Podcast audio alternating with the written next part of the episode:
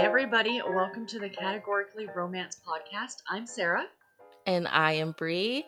And today with us, we have the one, the only, the queen, Reese Ryan. Welcome to the podcast. Wow, thank you so, thank you so much for having me. I am so excited to be here. We are so excited for the opportunity to chat with you. So, author Reese Ryan, congratulations on your most recent release, Waking Up Married, which is book number five in your Bourbon Brothers series. Mm-hmm. Do you do anything fun for your release day?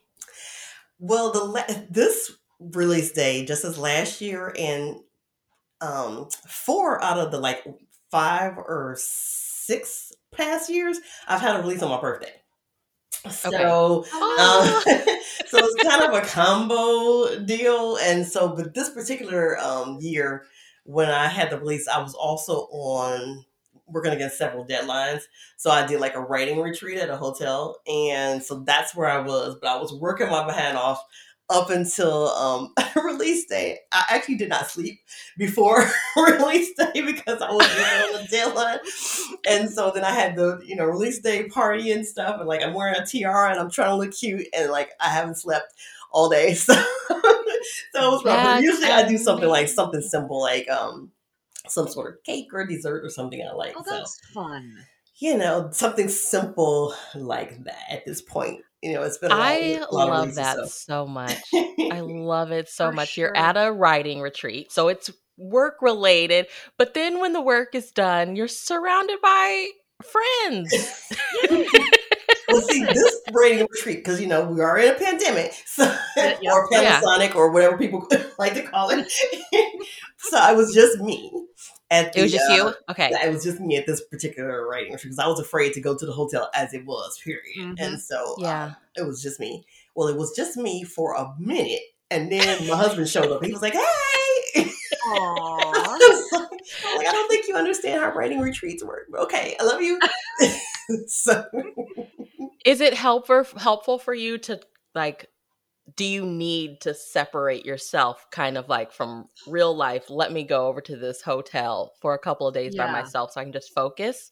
So I had never really done um, a retreat like that. For that reason, I've had, I've found myself in a retreat situation. Um, there was a, a time several years ago where my husband um, worked during the week Uh, several miles from our home, and so during the it was I was staying at a hotel, and so I would live at the hotel during the week, and um, so he, while he was working, and so it was kind of like a retreat, and I got to do a ton of writing. So, but I had never purposely taken a writing retreat like that, and so I didn't get. I was wow. like, you know, I'm here all day by myself anyway, so I should be able mm-hmm. to get all this, you know, writing and stuff done. But I'm a very easily distractible person.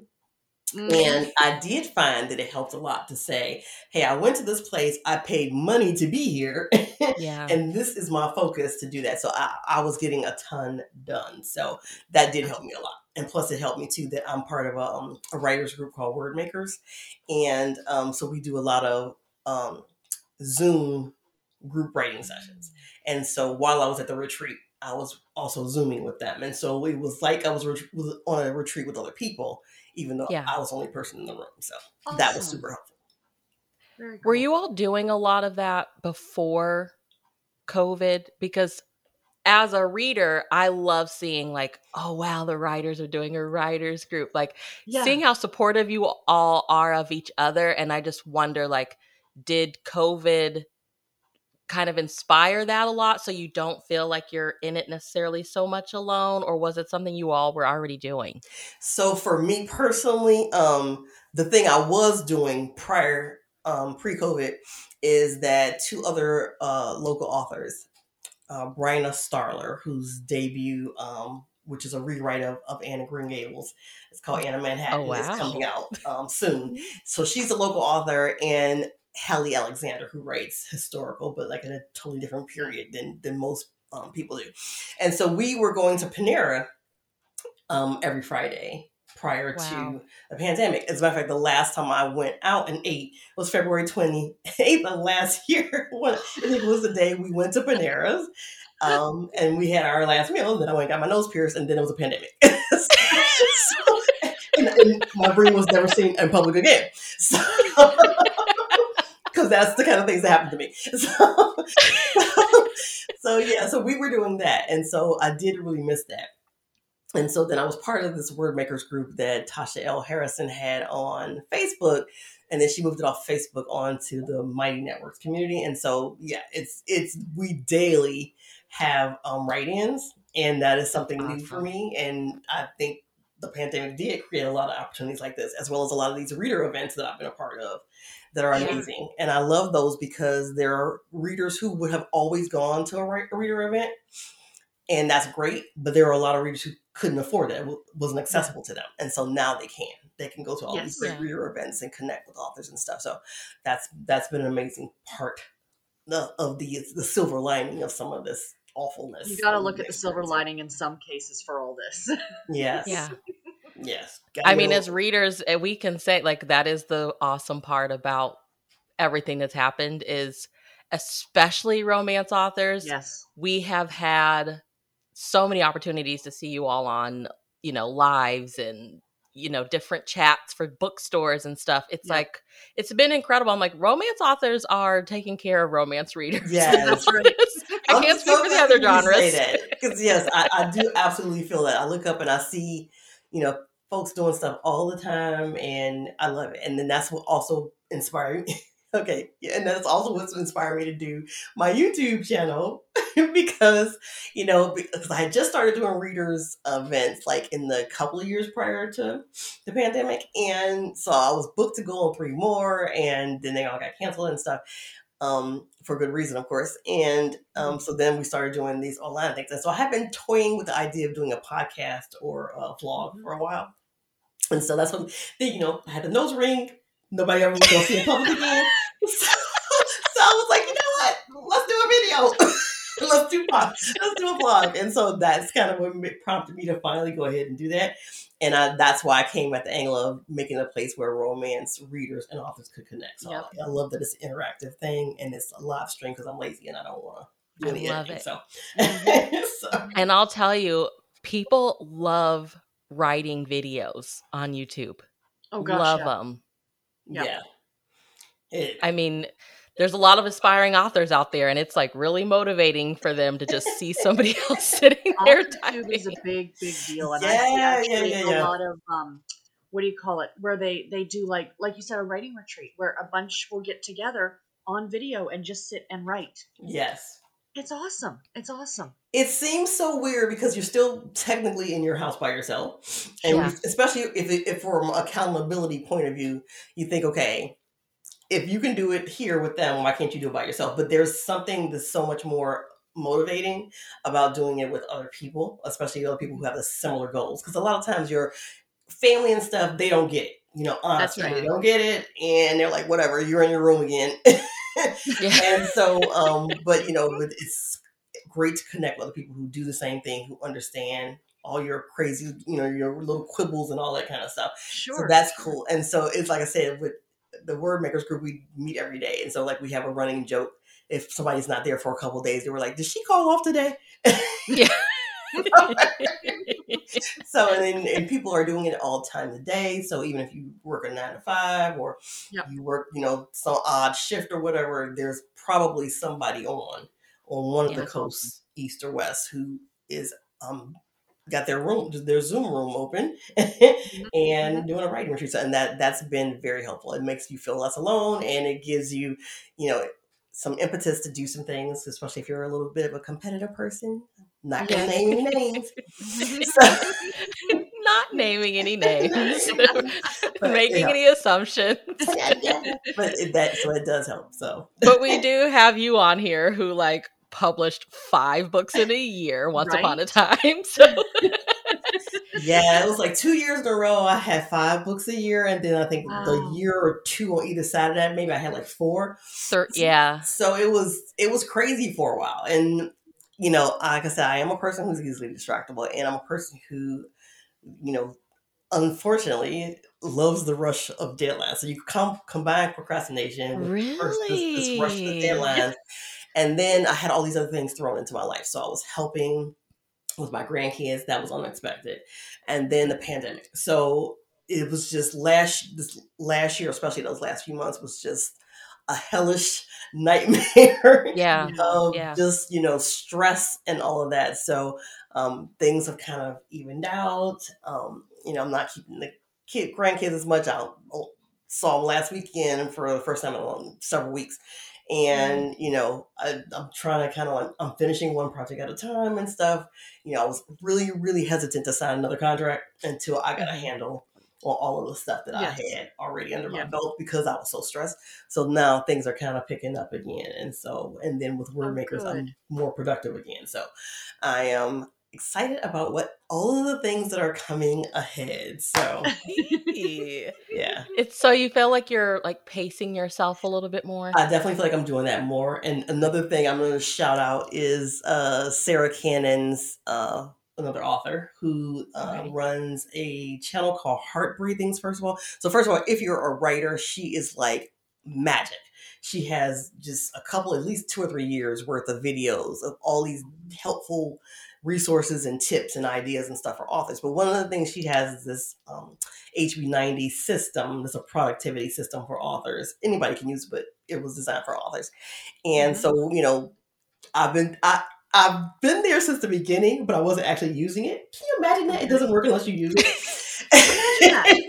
So every quarter I would buy the calendar and I'm like, I'm going to set it up. And then I, I never did. And so, so sounds like me every new year with yeah. a planner. Yeah. Exactly. So finally this time I actually did it. And so it makes you look at, okay, how much time do I actually have to write?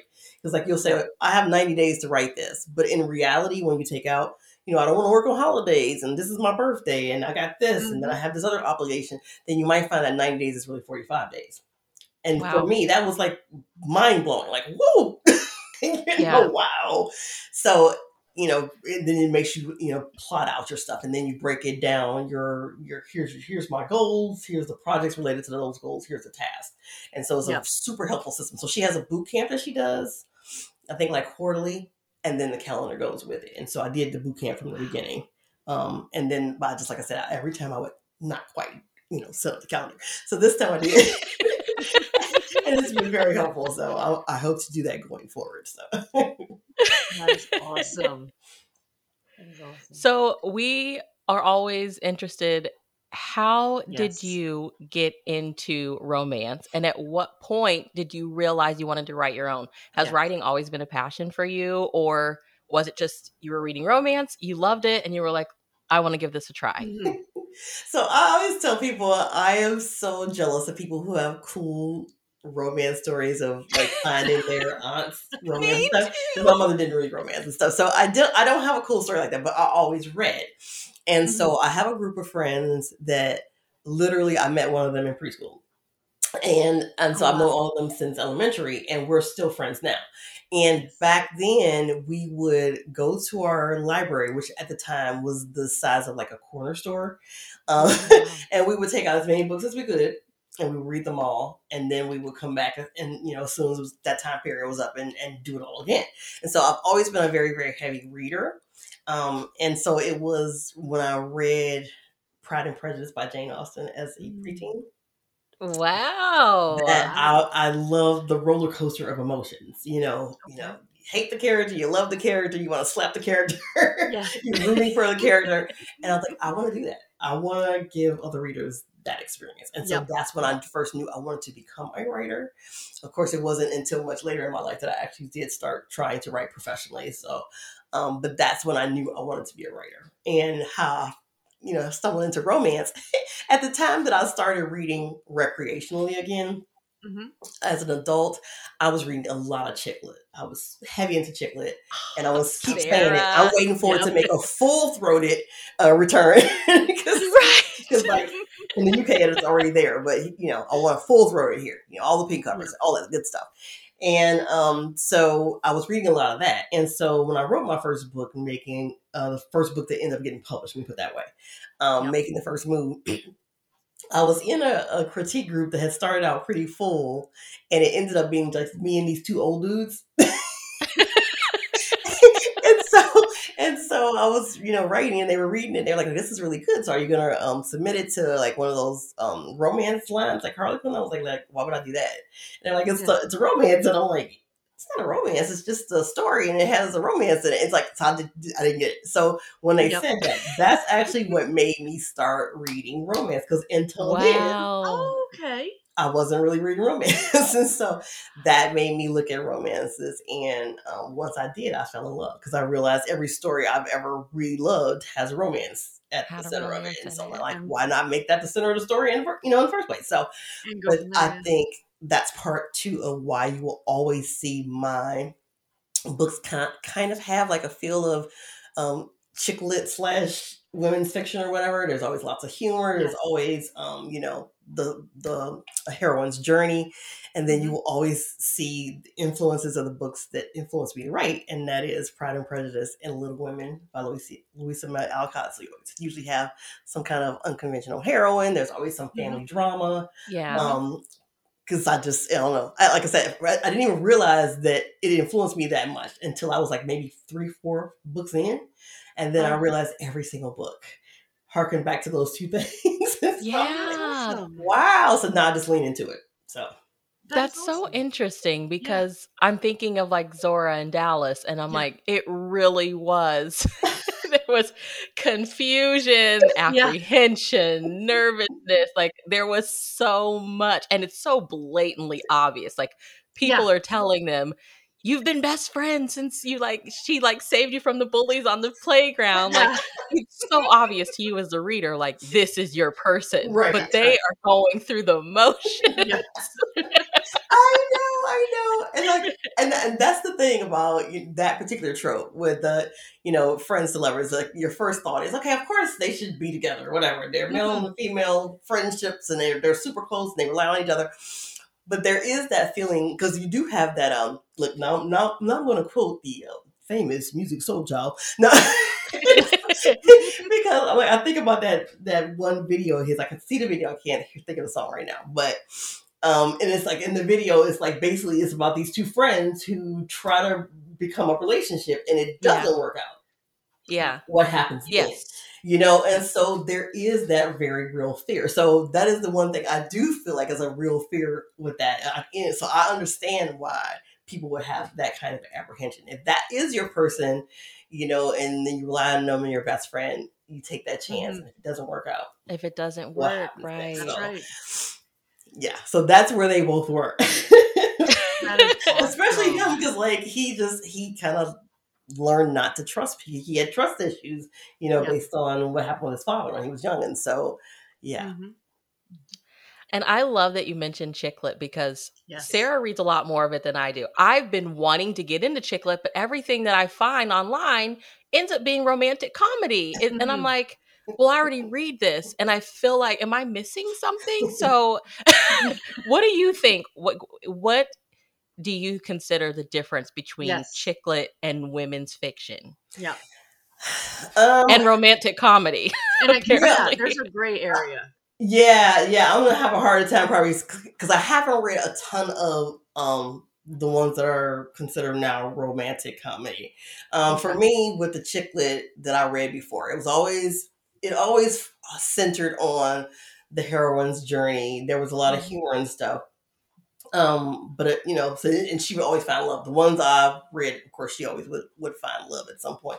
But, you know, her journey was just a huge part of it. And the humor was almost, it, it didn't feel like the humor was something they were trying to do. It was just, yeah. you know, yeah. the stuff that happens in life, like Zora falling off the bed, you know? Yeah. You know? That kind of thing. Yeah. So, I laughed so much in the first half oh, of the book. So good. Good. I finally got a chance to reread it this weekend, because that's the thing too with the busyness and the deadlines. Normally the first thing I do when I get my box of books is I yeah. read it, and I hadn't had a chance to read the book until this weekend. So I was thinking I had read it since I told you. Oh wow. Wow. So I was like, okay, okay. It was just like the the setups of everything. It was I was like, I don't even know if Reese Ryan is trying to be funny, but like, this is hilarious. It was so, it was so natural. That's the best part. It wasn't, it didn't feel forced at all. It was yeah. really, really Yay, good. Thank you so much. I appreciate that. So, because I, I mean, I feel like I feel like you know, you know how we are. I feel like I'm funny, but somebody else might just be like, she's weird, and that's true too. I embrace that. When Dallas pulled up and said, uh, "There's video footage," and you posted it, I was like, I died. Especially when it was on the uh, the business account. The That's business account. Because why not? Why, if you're going to go, go hard, okay? Yeah. All the way. Because Zora's like, let's keep this a secret. Yeah. And he's like, uh, you kind of already told your family. Yeah, you kind of told the whole world. Right. Oh, my God. Yeah. So one, one of the things, too, I love is just when a story comes together and, like, things happen that you didn't expect. Yeah. And so, like, as I'm writing it, those are some of the kind of things that I'm like, hey, what if, mm, wow. Yeah. There's no avoiding it then, you know? So just little things like that that would happen throughout the story. Or if a character does something like in my head, I didn't expect that to happen. So I'm like, wow. Okay, let's take it. I loved it because how you did it was like, we're in one chapter and they're like hanging out in the hotel mm-hmm. and they're drinking. And then the next chapter, Zora wakes up. And I was confused at first. I'm like, wait a minute. I know they like wake up married, but like, where's the scene where we see them go out and get married? married and yeah. So you're in it with Zora as she's like, I, yeah. I do have a ring on my finger. He has a ring on his finger. Oh my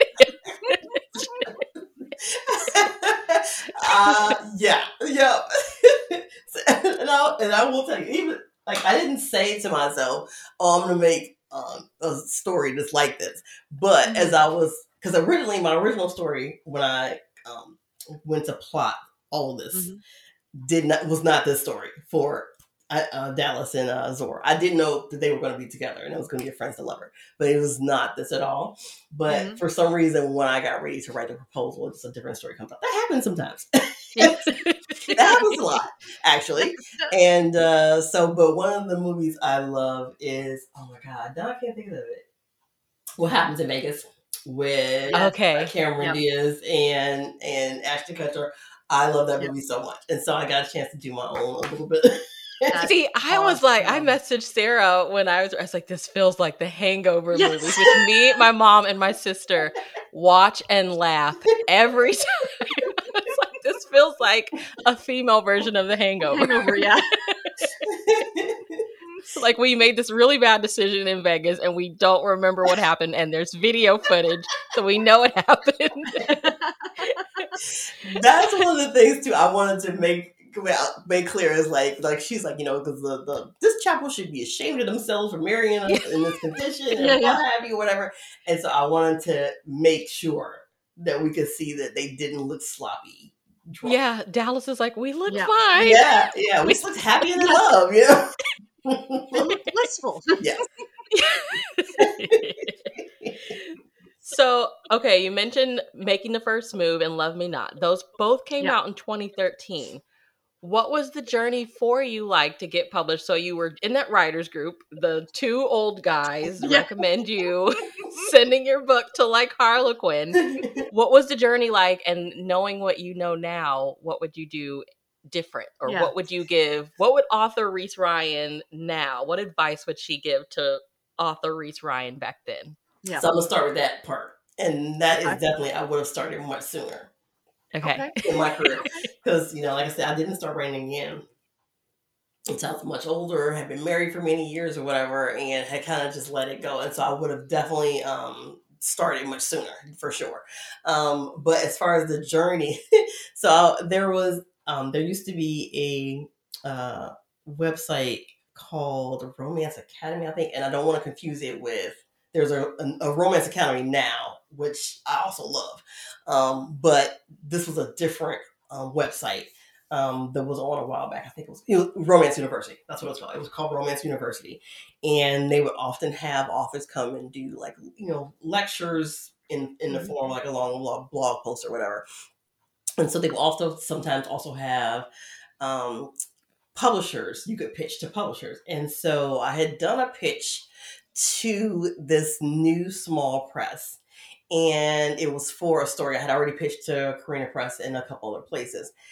And so they, that small press, said, hey, yeah, we wanted to publish your book, blah, blah, blah. And I just had this niggling kind of, uh, I don't know. And so mm-hmm. I reached out to Karina Press to say, hey, you have this book of mine. Somebody else said they want it. I really want to go with you. Um, okay. So are you interested? Sure. And they came back and they said, yes. Um, okay. Rhonda Murwarth actually is the one who bought it. And and it was funny too, because so that story was set in Cleveland, and she was actually in Cleveland at the time. Oh. I'm from Cleveland.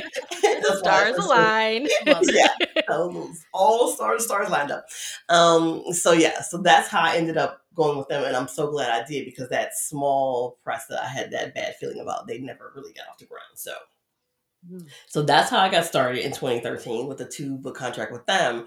And then I went to present the third, but for some reason I just like, I wasn't, I don't know. I just did. I just, I just didn't feel like it was the right fit at the time for me. And so I didn't, um, I didn't pursue going with it. Okay. Um, so I had submitted to them. They gave me an R and R, all great, um, advice, which I actually use all of it. Yeah. And but I just kept stalling on doing it. And then I was like, you know, I have been wanting to do some indie stuff. So I'm like, well, I'm going to make this my a part of an indie series. Okay. And so then, you know, I was like, oh, you know, let me submit it to Kimani. Yeah. So I did that. And I had gotten to We're just going to throw it out there. And yeah. See what and so then I was like days away from hitting publish. And I was like, let me nudge Kimani and see what they say. And yeah. They came back and said, yeah, we want this book. And so the book I was about to publish was the prequel. They did not pick up the prequel, but they p- picked up that book in uh, several book series. So that's my Pleasure Cove series oh, wow. um, with Kimani Romance. Okay. And so that's how that happened. Then while I was at Kimani, um, I was invited to pitch a series to um, Harlequin Desire. And that became nice. The Burton Brothers series. And then after I had already agreed to move over to Harlequin Desire, that's when I learned about the close, closure of Kimani Romance. So see, okay. And that's one of the questions we yes. have. Yep, yep. So first and foremost, like, is there are there any challenges for writing for two separate lines? I mean, reading Kimani and reading Desire, I feel like they They feel really similar, mm-hmm. but I'm not a writer, so I don't know. Um, and then I, I just have to, so, I mean, you already kind of said it, but like as an author, were you aware when you came into that line, like, hey, it's on its way out, but we still are pushing out books until, because I have, I'm very perturbed by lines ending. Yeah, I, I'm I'm perturbed by that line ending especially. I mean, I can't speak yeah. for all the other lines. Well, I can. There is one other line that I'm still upset about them ending, and that is Blaze. Oh, that's you. And now, I will die on that yeah, note. Yeah, Blaze. I'm so upset about that. I that love Sarah's line. I discovered her in that like hollow, holiday series of hers, which I love. Oh, so. Yes. Um, but yeah, so I did not know at the time that I moved okay. um, over to Desire that they were going to be ending um, the Kimani line. And I do feel like those two lines are very similar in terms of like the writing, because they both fo- focus on like, you know, wealthier um, people, wealthier settings. They both have a higher heat level. And so I did find the two of them similar. It's not like, you know, maybe mm-hmm. writing for something else. That's where, where there's a difference. Like special edition, I feel is more like um, hometown, you know, small yes. town and whatever. And the heat doesn't have to necessarily be higher. It probably can be, but it doesn't have to be. So whereas with Desire, for instance, and maybe Kimani was too, there, there's a requisite like two sex scenes or whatever, you know, a lot of times I go over it, but you know. Nobody ever complained. But, you know, so, but I do find a big difference in writing now. I write for Harlequin Desire and I write for Grand Central Forever, which okay. is a single title and much longer.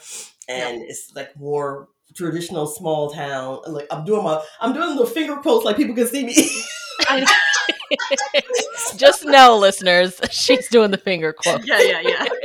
So yeah, so but I find that very different, and I am, you know, working on like I'm trying to get the same kind of tight, concise feel that I have developed with my Harlequin Desires, because I'm trying to put so much story in so few words.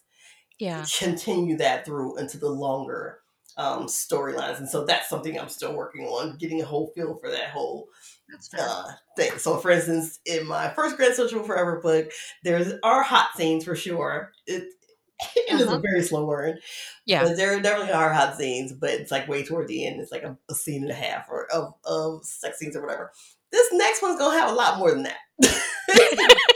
I'm just telling you, Sinclair and Garrett, they're going to get it on. And it's, it's not, yeah, and it's oh, not going to be changed. I'm so looking so. forward to that book. I love yeah. the first one. I'm really looking forward to the next Thank one. Thank you. So that's, that is the story I'm working on and I have been taking forever Yay. with. And my editor has been so patient with me because, you know, going through the whole Panasonic. so, I know.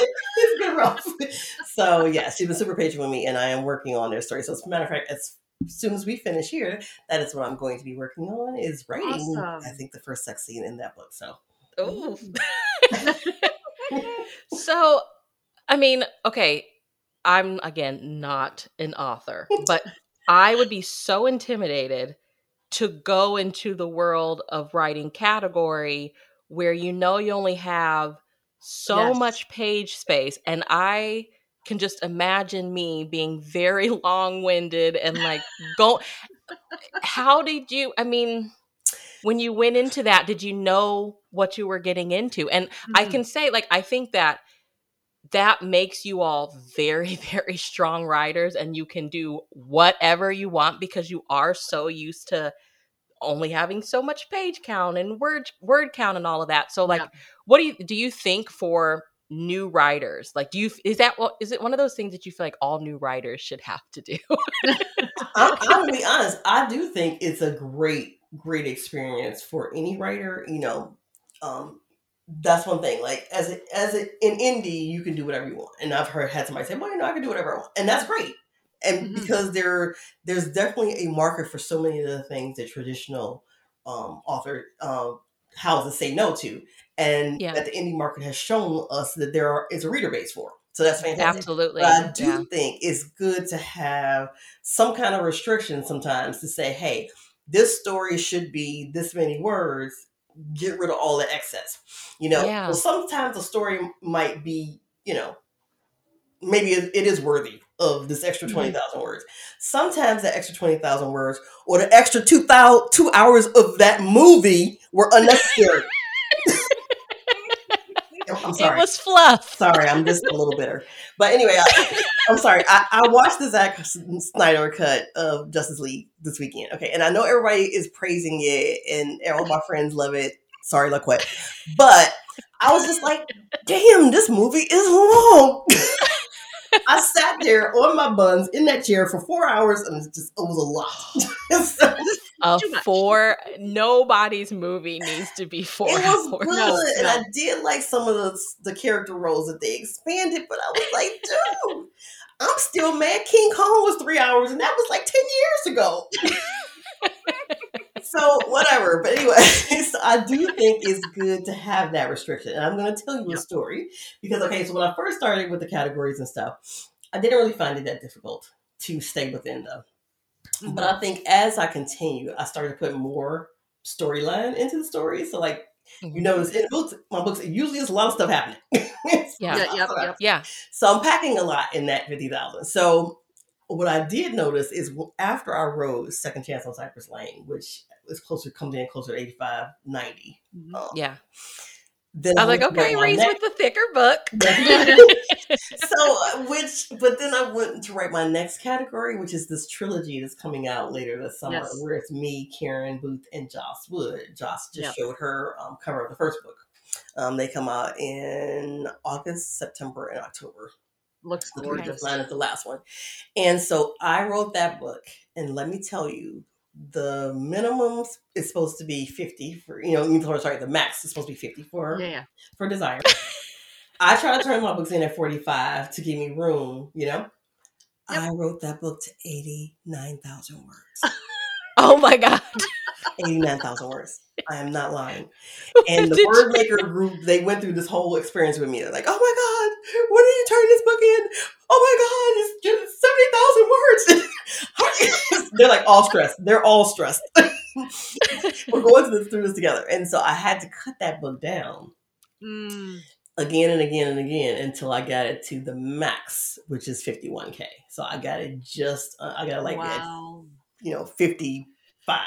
Yeah, um, so that is going to be super tight. It's a lot of stuff happening in that book, and it's going to be super tight. Oh my but God. Yeah, so I did find that after I wrote a long, super long book, then it was harder for me to write to that go back. shorter book again. Yeah, so, yeah. And even Zora's book, that book, I think when I was done was around sixty K, and we had to cut it wow. down to, to fifty-one. So I'm just trying to get it back all in the flow, the swinging from one side to the other, you know, so yeah. now I'm back writing a longer book again. So we'll see. That's awesome. So for the, for the series that you wrote with Josh and Karen, how much input do you have? Like Mike, I've, I've heard from other authors that they say Harlequin comes to you and says, here's our idea. Here's who you're working with. Is that true? Or do you have a lot of input? How, can you, can you divulge that? Absolutely. I love to talk about this actually. So what you're talking about is a continuity. An example yeah. of a continuity would be, best example I can give you is the Texas Cattlemen's Club. Yes. Um, which is beautiful long, series, like twenty years, you know, long. Whatever. I know. Um, I, I would imagine in romantic suspense, the Colton one is also probably something Correct. like that. Correct. Um, so those are called continuities. Mm-hmm. And so, yes, what happens is Harlequin develops like a series Bible, and mm-hmm. of of what's going to happen in the storyline and who the characters are, and then they pick the authors. They invite you to.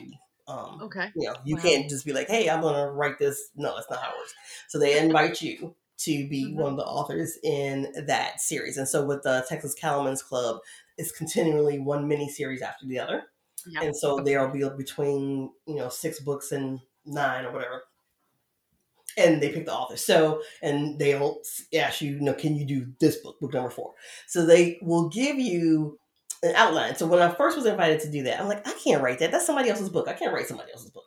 Mm-hmm. But they give you, okay, here's the four points that have to happen. Here's okay. who these people are and blah, blah, blah.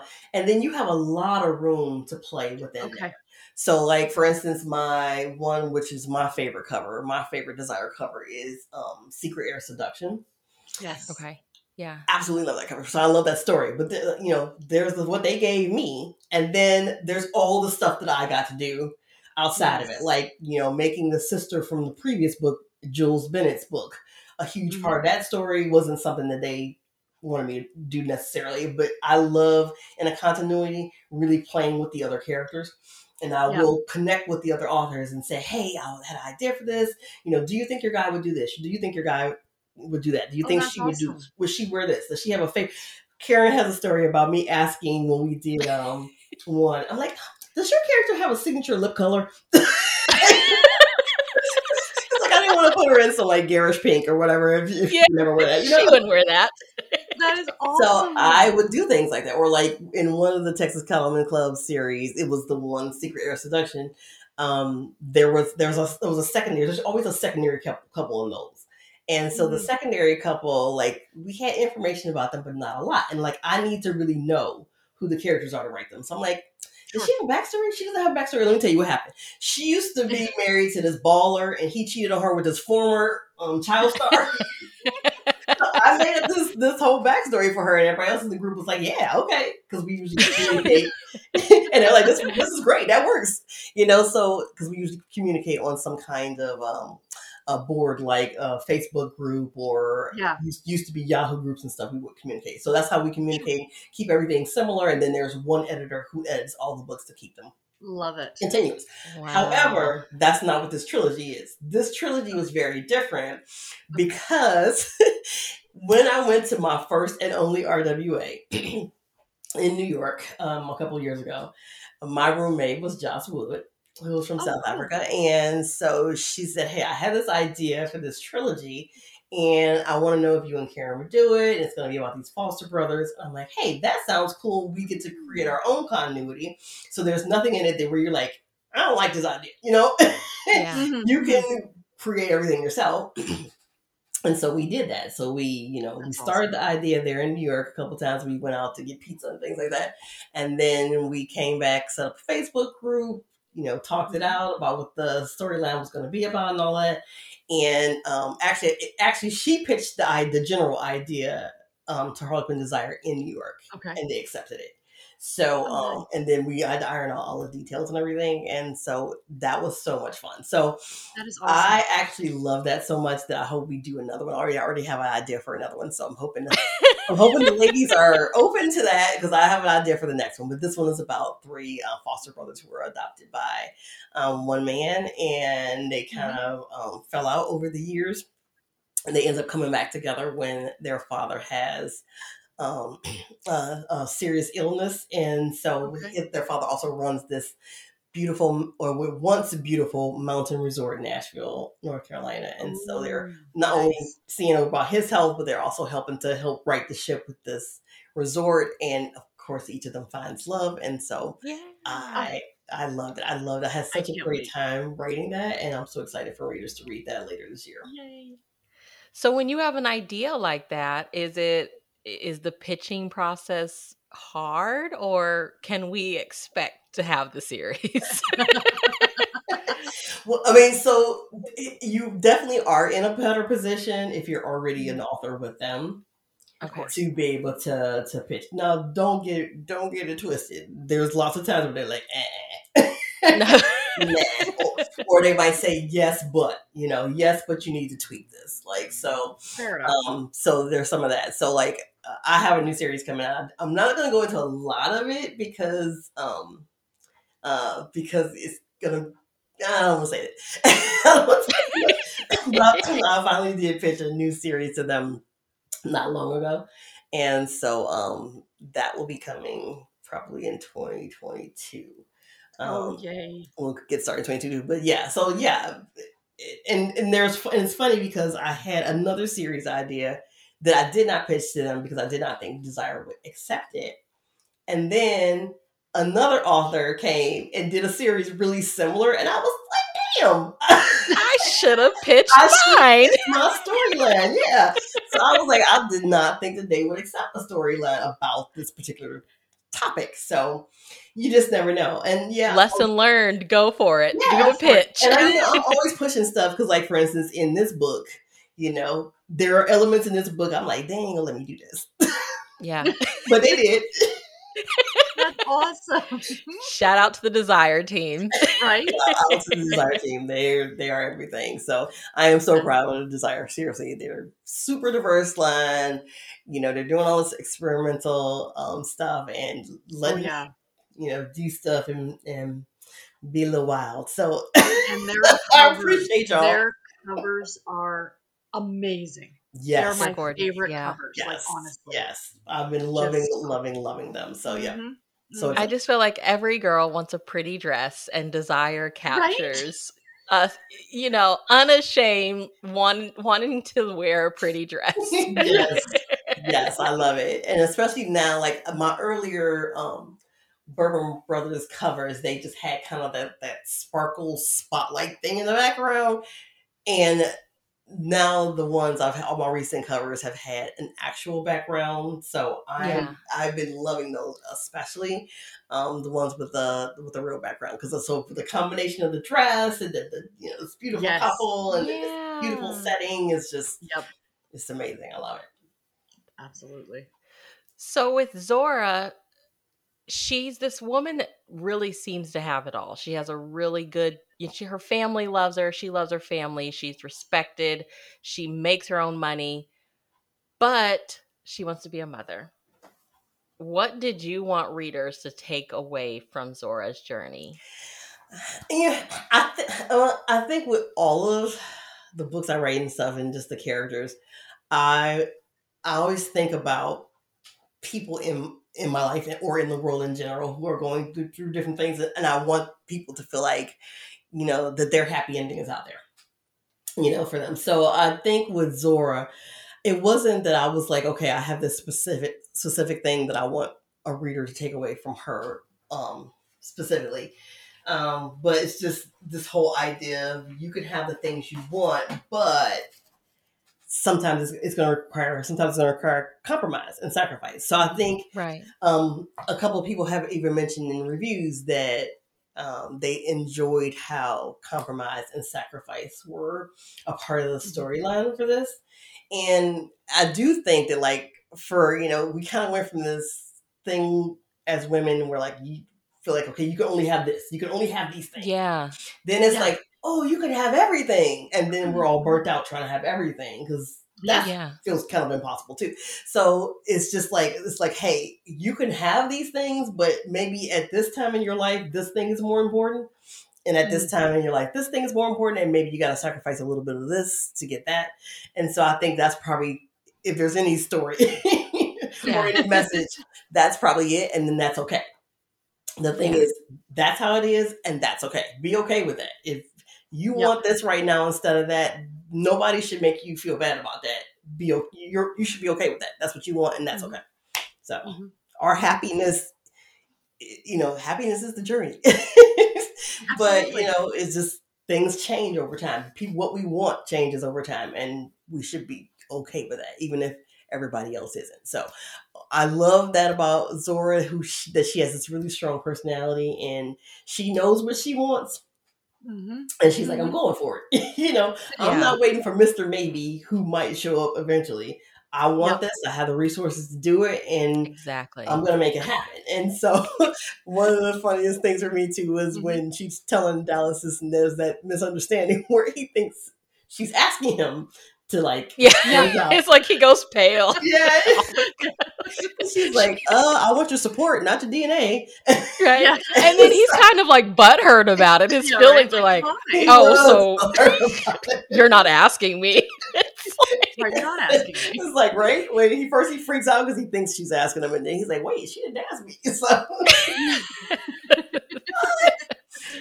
yes, I'm not gonna say sometimes men do that too.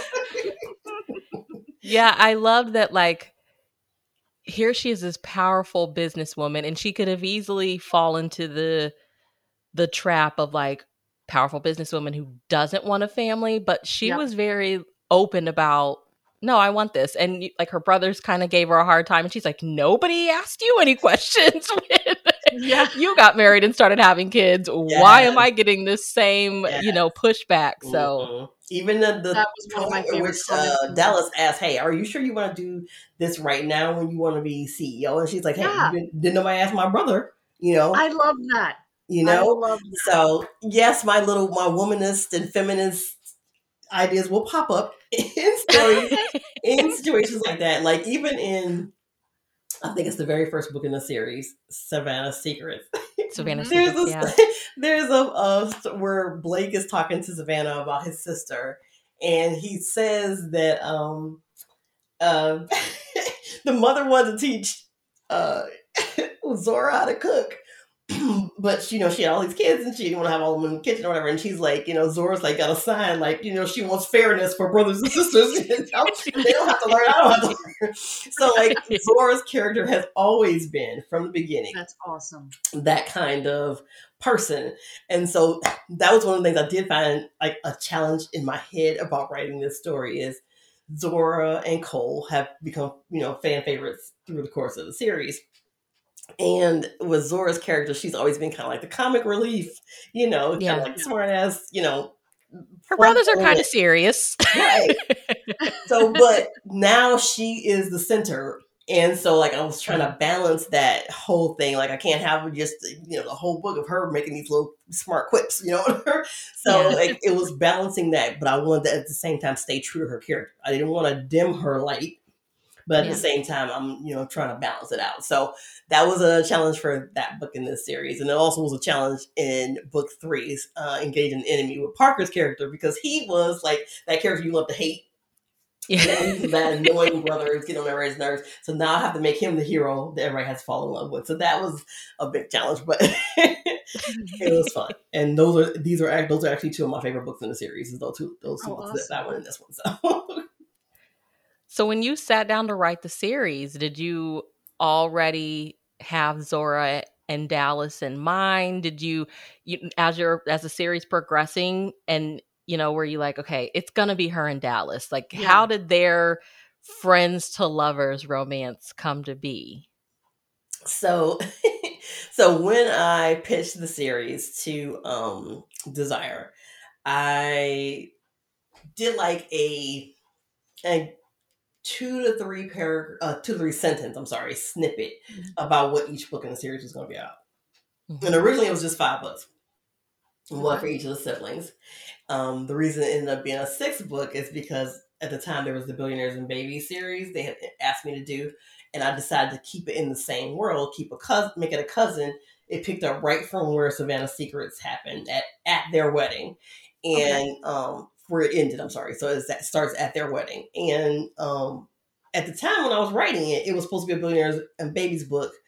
In my head, I was calling it Bourbon Brothers and Friends, and it wasn't supposed to be a part of the series proper. And then when I went to write the next book, and I was calling it book two, they were like, "Oh no, that's book three in the series." I'm like, "Oh." So that's why you have a cousin in addition to the siblings. So that's how we ended up with six books. But when I first wrote it out and I drafted it, so I knew I had a general idea of what each um, sibling story was going to be. So I knew Dallas and Zora was it was going to be a friends to lovers situation, and that's why you've always heard about their best their friendship throughout the course of the series. I always knew that. But how they got together was different. It was going to be very different um, uh, about how they got together. And so this is so much more amazing how it came together instead. So I'm so glad for that change. Oh, and the other good. change was Cole's book changed a lot. Um, mm. Because at first his was going to be like a secret baby story. And so like his, his story is going to be totally different um, than that. So, but the rest of them were pretty much the same as what I originally had hoped for. But yeah, I do sketch out the ideas and at least the tropes, the general tropes and stuff, but like two sentences worth of what's going to happen. Yeah. And then after that, everything, everything, you know, even honestly, so when I turn in one book, I usually turn in or either immediately or soon after the proposal for the following book in the series. You can't turn in the proposal okay. for the next book until you turn in that book. And that makes sense because anything could happen, you know, if you turn in in advance, the story might change in a way that's going to affect the next book. So they don't want you to turn in the proposal until you turn in that book.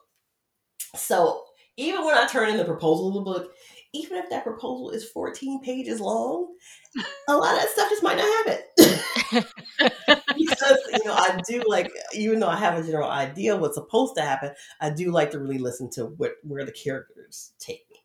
And so I'm um, experiencing that with this book I'm writing. Now, that's another reason it kind of delayed me, is Return to Hummingbird Way, the follow-up to Second Chance on Cypress Lane, isn't the story I originally expected it to be. And the characters are taking me in a different place, but I love who they are and where they're taking me. And so I'm just trying to, trying to follow that lead. So follow that. Yeah. That's awesome. Mm. So I, I just have to ask now, since, I mean, you had those two years where you had five books published. Now, yeah. I mean, I've seen after that you had like three books published in a year. How long is it taking you start to finish? How quick could you write a book? Okay, yeah. that's, that's, a, that's another thing I had to... I know you like deadlines. Yeah, so. yeah, yeah. I had to take into account is, so there are books that I have written in very short periods of time. So like, for instance, um, uh, Seduced in San Diego, uh, which was one of my, my very last Kimani book. It was part yeah. of a continuity with Kimani. Um, and so uh, that book, I want to say I wrote the last like sixteen thousand words of that book in two days. So just, oh I have had times where I could produce like that. But what I found is that now I'm just not in that headspace. So like mm-hmm. I like, and so I was like, jamming myself up in deadlines, like, oh, you've written eight thousand words in the day before, you can do that again. Nah. Sometimes my, yeah. my brain and my fingers are just like, mm-mm. So now I feel like my brain and stuff is like, hey, we're comfortable at three K. So do I have five K days? Sure. But three K is like where it wants to stay. And it does, and I don't want to write every day. You know, I've come to yeah. that. You know, I don't want to write every day. I want to take the weekends yeah. off and stuff. Of so course. That's another thing, the H B ninety system with, from Sarah Cannon has helped me look at to say, hey, I don't want to write every day. I don't want to write these days. I want to, you know, I want to do this. And so to account for your time, and that also, it also takes away the panic too for me. Yeah. Sometimes because I can be like, okay, I have thirty thousand words left around this book. And then, but if I break it down, okay, this is how many days I'll have left to write.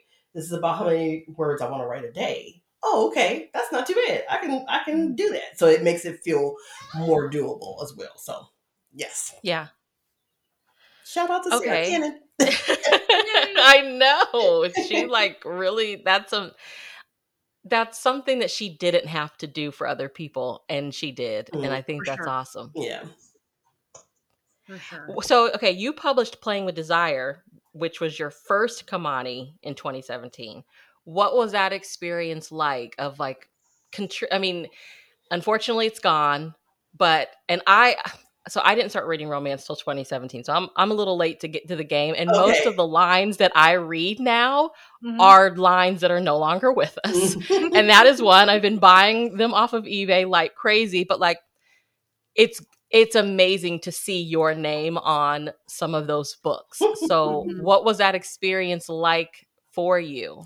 I, I enjoyed very much um, my experience writing for Kimani. I loved my editor, Shannon Chris, that I had at the time, um, working with them. And it was, you know, they let me do some fun things there too. Yeah. And I was pushing the envelope there too. I specifically remember. We need to get shirts made. Reese Ryan on the back pushes the envelope. So I specifically remember that I had written this story, because if you if you if you read Playing with Desire, it is probably one of my books that has the most sex scenes in it, and it's because na- it's the nature of that story and mm-hmm. how that particular hero heroine is coming to understand that, you know, she can be more than one thing. She she's a mother, yes, but then she also is this sensual human being, whatever. And so the whole storyline between it, there's a lot of sex in that. So I mean, funny. The title. It was so funny because I'll never forget. I have written stuff, like I said, I'm always turning stuffy and pushing stuff a little bit. And I remember I had written this one scene and whatever, and my editor comes back. She's like, oh, I think that's a little too raunchy for this line. And I was like, like, okay, we're just tweaking a little bit. They're, they're still vibrating underwear, but hey. Hashtag tweak it a little bit. Yeah. I just would love to be like a, a fly on the wall when the editor is reading. Right? And has to make that phone call. Mm-hmm. Yeah. So, yeah, it was it was hilarious. And like uh, and she said it so, I think it was in an email she said it, but she said it so delicately, like she was afraid I was going to be upset. And I just like... burst out laughing. It was hilarious to me. But, like I was just pushing the envelope to see if you were going to catch it or not. Yeah, yeah, uh, yeah, I'm yeah. You. I would say even in Second Chance on Cypress Lane, like because it was supposed to be using my, I'm using my yeah, quotation fingers again. Small town. You know, so like I'm like feeling out what that really means and all that kind of stuff. So like one of my issues was okay. Like, if you want to have a diverse small town, and this was a conversation I had, if you want to have a diverse small town, it shouldn't be a small town with brown and black people who, but in every other way, it feels white. You know what I'm saying? So yeah. If you want yes. it to be diverse, let's make it diverse. Yes. For real, for real. So, um, but, and so like, I also, we had talked about like heat level and stuff. And so it was like a, a notch or two below what I normally write. And so mm-hmm. when I was writing it, I also felt I was like being like, it, it felt like I was stifled because I just like, I, I felt like I kept holding back because I'm not. So then I finally said, you know what, just go for it. Just write the sex scene as you normally would. Let them mm-hmm. dial it back as much as they needed to. Yeah. And they did not. So everything. And I'm thinking to myself, hey, had I known that, it would have been a hotter book in the first place because instead of like I'm sneaking one in, I would have known, okay, yeah, I can do that. So now that the time that, you didn't push the envelope, yeah. you could have yeah, completely exactly. pushed the envelope. Yeah, because I was like, like, I'm like, I'm new to this publisher, I'm new to this this kind of mm-hmm. subgenre, so to speak. So even though all of my other stories are also set in small town, um, and I, now I do get the kind of difference, like. And oh, yeah. that book, my editor really helped me make the small town like a, a person. So like, yeah, you know, yeah. Magnolia Lake, people know it, and Pleasure Cove, people know it, but I don't think that the, the, the town itself is as mm-hmm. much character as Holly Grove Island. And okay. so now I kind of see, okay, yeah, what small town readers expect in terms mm-hmm. of that. But yeah, so now that I oh yeah, because small town romance love is a thing. Absolutely, very much. Absolutely.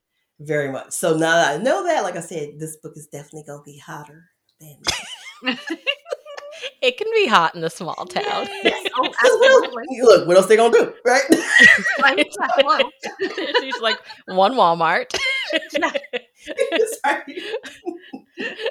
My grand is lucky enough she has a Walgreens, yeah. you know, in her small town. Yeah.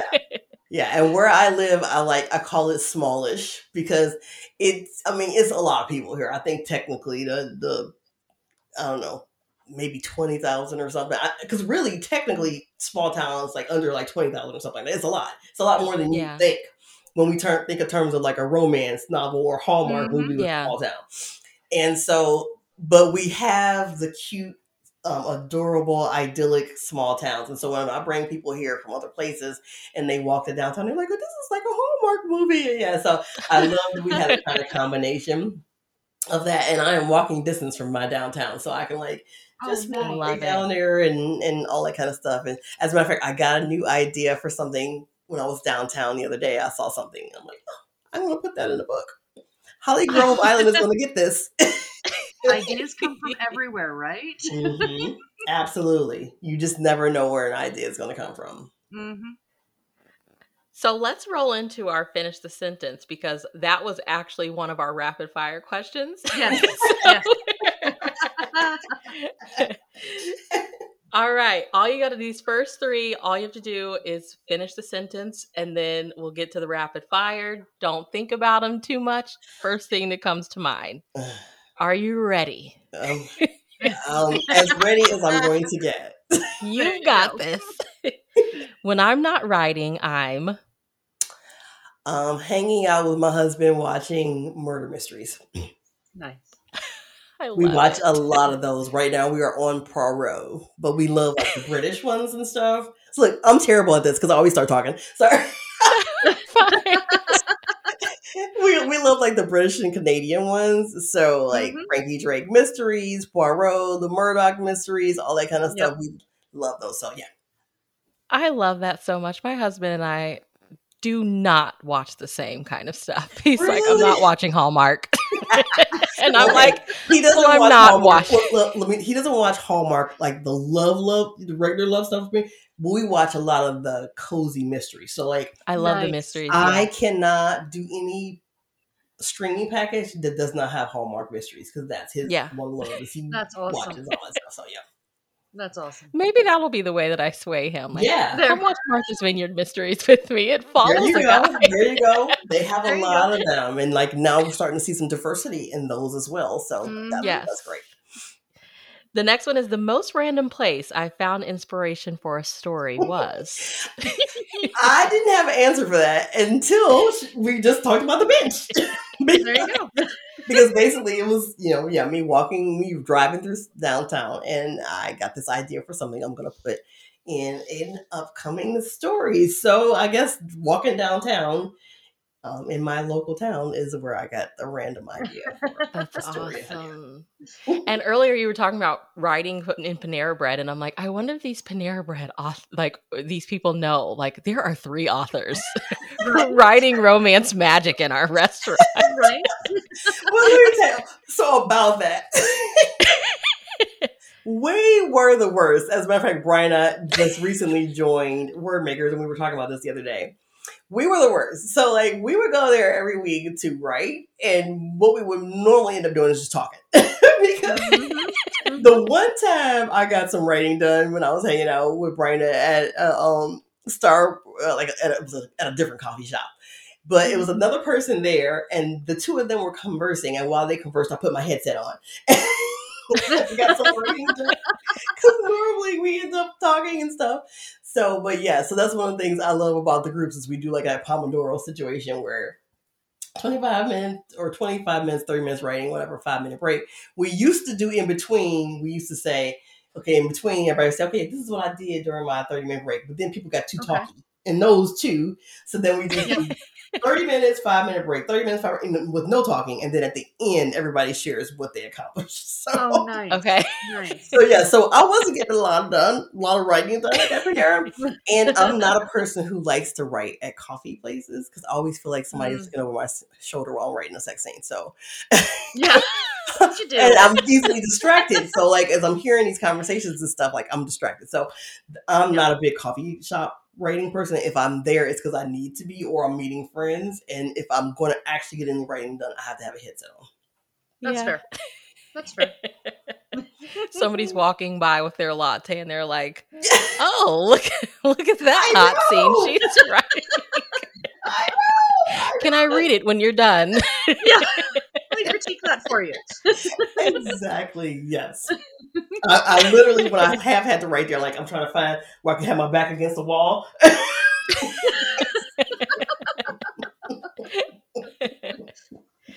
Okay. Next is my most comfortable attire is. Mm-hmm. Okay. Again, people can't see it right now, but I am wearing my favorite leggings. I love leggings. And I'm one of those people who believes in leggings and pants. So me too. Mm-hmm. Mm-hmm. Who wears jeans anymore? I have jeggings. Right Does that count? Jeggings, right? Even jeggings. I have some jeggings. If I want to wear jeans, they're leggings. Okay. Working from home is a thing. I don't think I fit into my dress pants for the office anymore. I know. I saw I looked on my wish list, but I'm like too cheap to buy them right now. Is they have um, Beta brand has like these yoga pants, but they look like dress pants. Have you seen them? Because um, another thing is I'm always buying stuff off Instagram and Facebook. Right.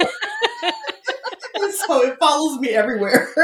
And so they have these yoga pants, like you could do yoga in them, but they look like dress pants. And so like.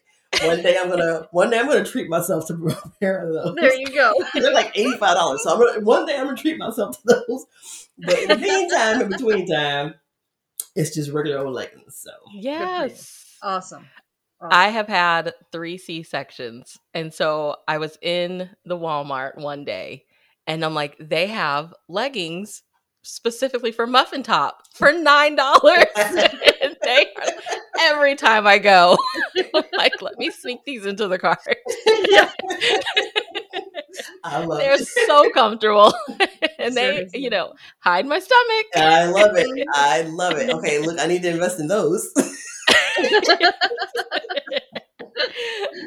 All right, rapid fire. Are you ready? Okay.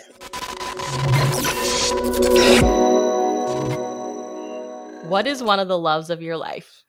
Uh, my grandson, my grandson's period, but um, uh, my first biological grandson that I had is was like a couple of few years ago, and um, the boys are just amazing. They're funny and whatever, what have you, and they're funny and they're wild and they they they drive me crazy, but I love them to death, and those are they are yeah. the loves of my life. So, aww. What is one hill you're willing to wholeheartedly die on? Leggings or pants. You heard it here first, everybody. I, hashtag.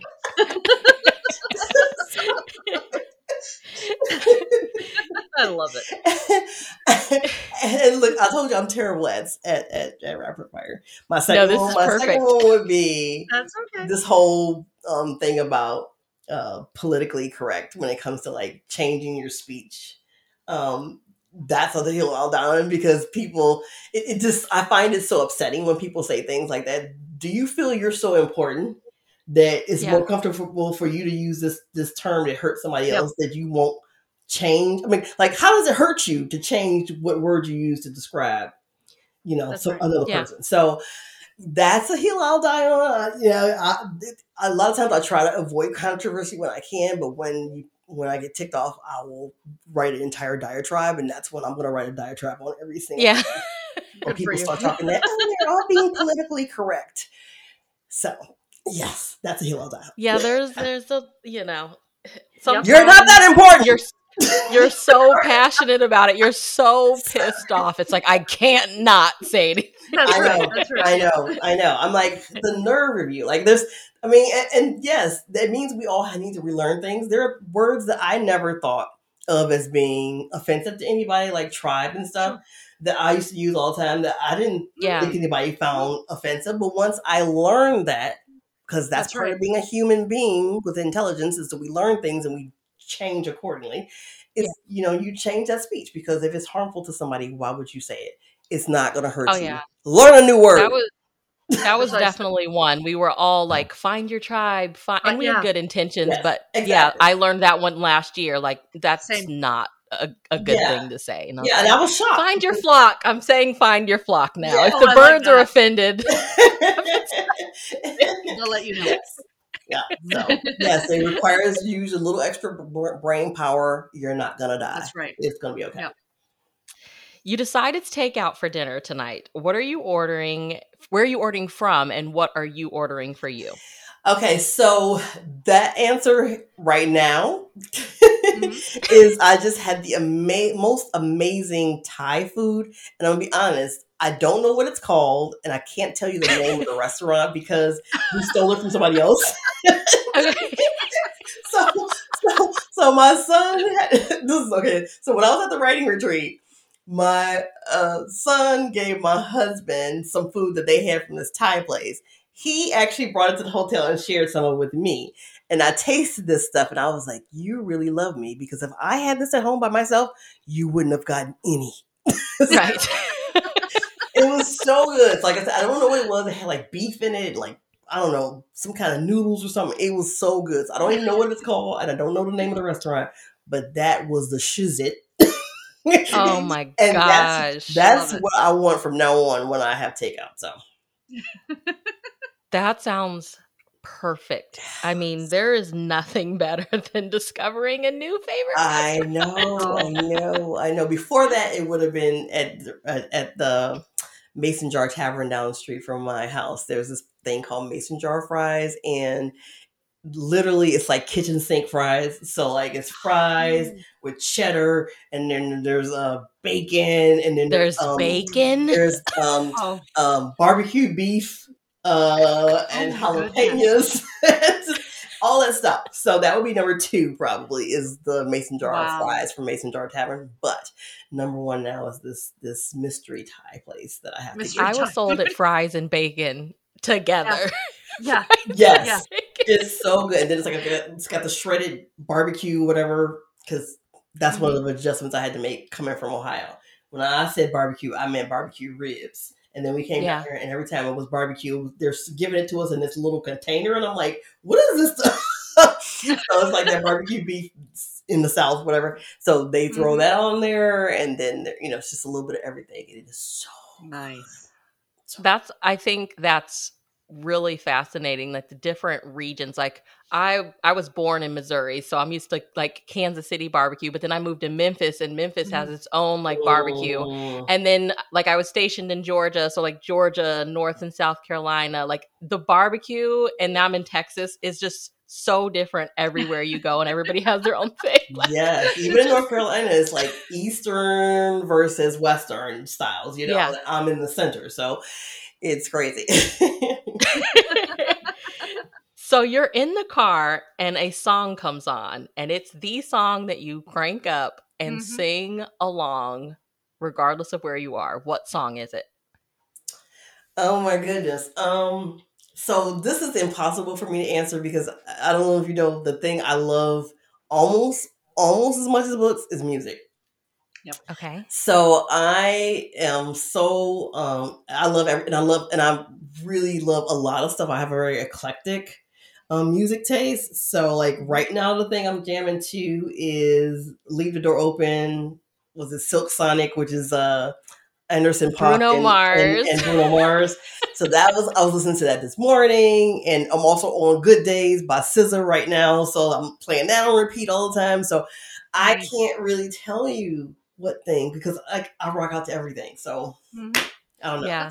And here in the South, like in the car, most people don't put their windows down, even when, you know, they run the air conditioner all the time because, you know, it's either super hot or there's pollen flying everywhere. Yeah. And so I'm a person who likes fresh air. So sometimes I'll let my window down and I'll forget that I'm sitting at a stoplight singing out loud, and I sing like a cat, like a like a cat with laryngitis. And I'm like singing all loud, and then I look over and people are like laughing in the car next to me. You just wait. So I, I can't tell you one song. Um, I like a little bit of everything. That's okay. I can only imagine the amount of like Sheryl Crow concerts I've put on for people at the stop. I love her. Yep. I love her. Like when I'm in my very like when I put my girl playlist on, yep. Just kind of forget. Like, girl, you got the window down. I know. I'm like singing my heart out. Even when I'm in the car with my husband, like sometimes I'm like, we driving and we're driving. I'm singing, singing, and then he'll start turning the music up louder. To drown me out. But I don't know. It's amazing because like when I hit my headsets are on and I'm singing, like I feel like I sound like them. And then sometimes, right. You know, then I take, I'm like, woo. It doesn't sound so good, but I enjoy it. Yeah. Awesome. What is one movie that you will never stop watching? Um, Pride and Prejudice. The B B C version is, takes like five and a half hours to watch with Colin Firth and Jennifer Ely. That is a hill I will die on. That is the only Mister Darcy for me is Colin Firth. I have seen the others and they are, you know, they're good, you know, but they're just not Colin Firth. And it's worth that that five and a half hours or whatever for me. So. Ten years from now, you're writing your memoir. What's the title? Ooh, um, wow, uh, a special kind of weird. I don't know. Oh, I love it. I love it too. I love it. I thought you were gonna say like mason jar fries. Push the push the envelope. Yeah. That push just literally came out of my, my head. I don't know. That's that's the only thing I can say. It's just, you know, I have always been that girl that's a special kind of weird, and I'm and I've embraced it, and mm-hmm. so I will I will continue to embrace it. Even with my friends that like like I said have known me since we were young. I've always been that weird girl. So and I'm still that weird girl. So and I, and, I, and I'm completely happy with that. So embrace the weird. Embrace I it. it. I love it. So you've already talked a little bit about like what's to come next. Um, you know, so do you have any dates or anything like that? Like people can expect anything? Yeah. Yes. So October is when Just a Little Married. Okay. It's coming out. And the funny thing is, okay, so last year was my year of Second Chance romances. Mm-hmm. I had like four releases, I think, every three of them were Second Chance romance out of the four. And then I never thought I would write a marriage of convenience since I write contemporary romance. And mm-hmm, yeah. Here I am. And this year we're writing two. So yep. Waking Up Married is uh, Friends to Lovers, Woke Up Married, marriage of, modern marriage of convenience story. And this one is going to be a marriage of convenience. And of course, because I don't ever do anything exactly right or normally, this one's gonna like it's a marriage of convenience, but it's kind of a twist because I think like I always think of most marriage of convenience like they get married early on and then they kind of fall in yeah. love as the story sure. goes on, and this one doesn't exactly happen like that. So um but it is a marriage of convenience, so yay. So that's that. Just, and then I'm gonna have a book I think in May, we're still not sure of the date, um with Rose Gold Press, which is an author okay. small author press. And it's going to be called Something About You. And it's about two grandparents. Well, they no, no, they're two older people, like forty-five and forty-nine. Yep. And they meet at this tapas bar and they're totally into each other. And like he's trying to get his Mac on. And then they discover that his son is about to marry her daughter and they're about to come, become grandparents. So while they're trying to stop this whole wedding from happening, they fall in love. So that's called that's Something About You, and that should be coming out. And th- I think in May is the date that we're gonna it's gonna hit. So as oh, soon yay. As I know, I'll let everybody start letting everybody know. That sounds incredible. Oh, it does. It does. I just have to ask before we wrap this up: is there a series that's not Desire that you are you've been like, I would like to give this a try? Uh, or yes. even if it's a line that's ended, like just hypothetically, like, mm-hmm. you know what? I would have wrote a really good Blaze novel. I love Blaze. Oh my goodness. Um, mm-hmm. I, I've had my eye on maybe special edition or whatever, but um, I actually have two series that I really, really, really want to write. And one okay. is, and I even have started uh, each book. One is a romantic thriller series. I don't know if there's a whole bunch of details about the the the what what the basis of the series are, but it's, it's a romantic thriller series that I really, really want to write. And then there is a historical series set in like the time Ooh. Of the Harlem Renaissance that I really, really That's my favorite historical. Yay. Please write it. Please write no, it. So, and that one also, I've started both books on both of those series. So like it's just a matter of like trying to find the time to fit that yeah. in and not freak my agent out, because it is something totally different than I've done before. Mm-hmm. Mm-hmm. So, um, yeah, but I definitely would love that. And so I feel like right now, because I do have less happening this year, like that I have in previous years, um, it will probably be a good time to maybe finish at least the first book in one or both of those series. That'd be awesome. So that my agent can start pitching it. So we shall see. Shout Yay. Out to your agent. Yes, we're yes. rooting for your agent. I, yes. I appreciate her very much, because she's always um like she's very proactive, and she's always like checking in to make sure, like she never is like trying to push me to do more. She's always the mm-hmm. person like, hey, do you have time in your schedule to, you know, you're a very busy person. Yeah. Do you have time in your mm-hmm. schedule to do that? And she always like will reach out and say, hey, is there something I can do for you? That I absolutely adore. So um, I love that for you. Yeah, shout out to the Knight Agency. That. I love the Knight Agency and my my author, Pam, my uh, agent Pamela Hardy. So, mm-hmm. so where can everybody follow you online? You mentioned YouTube earlier, so yep. you know where's all where's the spaces that we can stalk you? Yeah, yeah. Um, and the easiest thing to go to is my website, which is reese ryan dot com, and that's Reese with an S, R E E S E. R Y A N dot com. And then from there, you can find everything else, um, because I'm on Twitter, probably most now, um, mm-hmm. Instagram second, Facebook third. And I do have a private um, Facebook group as well that you can access all of that from our website, um, where we have fun and authors come and visit us and we do different things. And then, of course, there's the YouTube um, channel. So actually tomorrow, from when we're filming this, um, which is going to be Wednesday, the twenty-fourth, is I'm going to have... Um, be talking to authors Sharon C. Cooper and Deborah uh, Fletcher Mello, and we're going to be talking about diversity in romantic suspense, which nice. You don't oh, yes. see a ton of. Nice. And yeah. they both wrote, write, wrote write romantic suspense. So like, and then I've had, you know, tons of conversations with people like Beverly Jenkins and, you know, Brenda Jackson, and just, you know, all these great conversations we've had about different things. Um, there was a great conversation I had with members of R W A about what, you know, what's happening there and the changes and stuff like that. So just lots of great conversations. It's mostly reader centered, but you know, we also do have things to touch on and relate to authors as well. So it's been a really fun, and it's great too, because it's interactive, because we do it live. And so readers mm-hmm. can participate. And like a lot of times mm-hmm. when I have somebody like Brenda Jackson or um, Beverly Jenkins, I'll ask in advance for reader questions. So I'm actually reading their questions so they get to ask her questions. So that's awesome. Oh, well, if you great. Have like a graphic or something, can you shoot it to us and we can send it out? Absolutely. Absolutely. Okay. We'll do. Okay. And I promise this is it. Do you have an author that you want to shout out? Somebody that you think everybody should go mm-hmm. pick up their book right now? Oh, so many. I would say so many of my Word Maker um, fellow authors. Okay, okay, well, let me start with two Desire authors, and that's Karen Booth and, and Joss Wood, who I absolutely love everything that mm-hmm. they do. Um, a lot of my Word Maker uh, authors, like Tasha L. Harrison. Um, oh, gosh, her A Taste of Her Own Medicine. I love A Taste of Her so Own good. Medicine. And, um, oh, God, I'm reading right now the one with the super young guy and the older woman. I can't. I bought that one on paperback. I can't yes. remember the name right now. But I love that one. And Mika. I think it's like If She Says Yes or something. Oh, yes. That's it. Oh, my God. Yeah, yeah, I love that. And then I just picked up uh, Mika James just had a new release, uh, Renovation of mm. Love.